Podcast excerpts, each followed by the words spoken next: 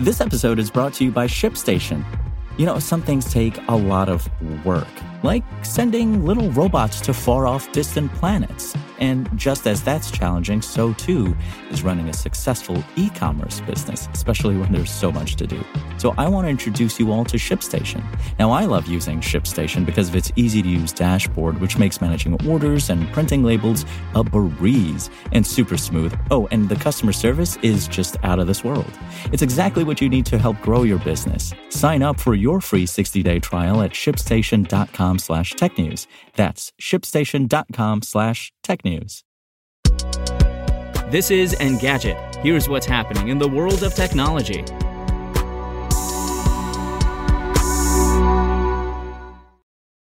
It's Friday, February 4th. Amazon Prime is increasing in price for the first time since 2018. The company used its latest earnings to reveal that it's raising the fee to $15 per month, previously $13, or $139 per year, previously $119. The higher rates kick in February 18th for new customers, but they won't take effect for existing customers until they renew March 25th or later. If you were thinking of trying Prime, you might want to sign up now to lock in the current price for a year year. Amazon pinned the increase on the continued expansion of Prime perks along with higher wages and transportation costs. As with the last time around, you can likely blame Amazon's even more ambitious Prime Video plans for some of the increase.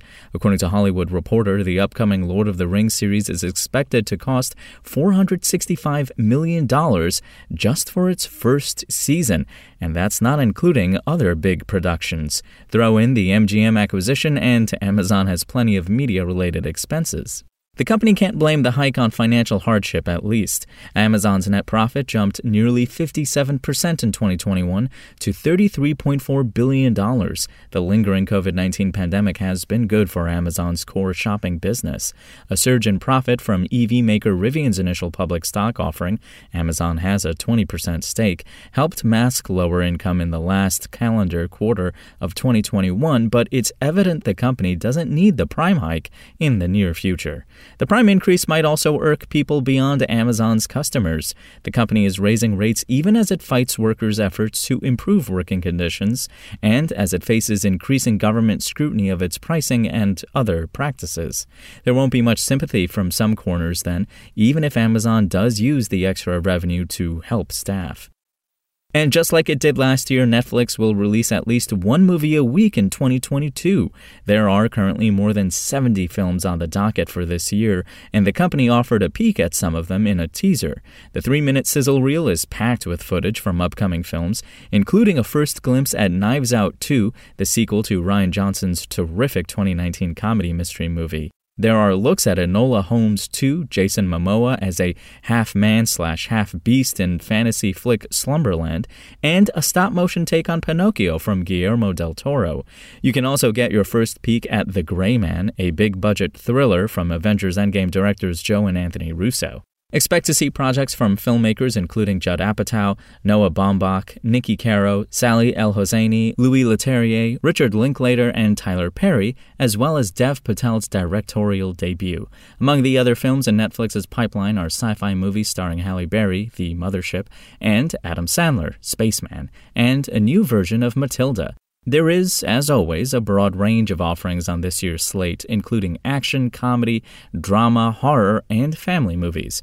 So, there should be something for everyone as Netflix seeks to make sure subscribers are getting their money's worth from its increasingly expensive plans. If you want to catch the latest tech news as it's happening, check out Engadget.com or tune in again every weekday.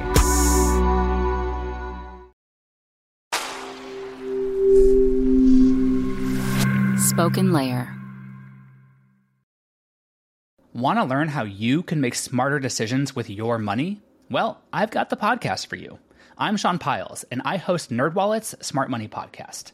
Our show features our team of nerds, personal finance experts in credit cards, banking, investing, and more. And they'll help you make the most of your money while cutting through the clutter and misinformation in today's world of personal finance. You'll get clarity on strategies to help you build your wealth, invest wisely, shop for financial products, and plan for major life events. Listen to NerdWallet's Smart Money Podcast wherever you get your podcasts.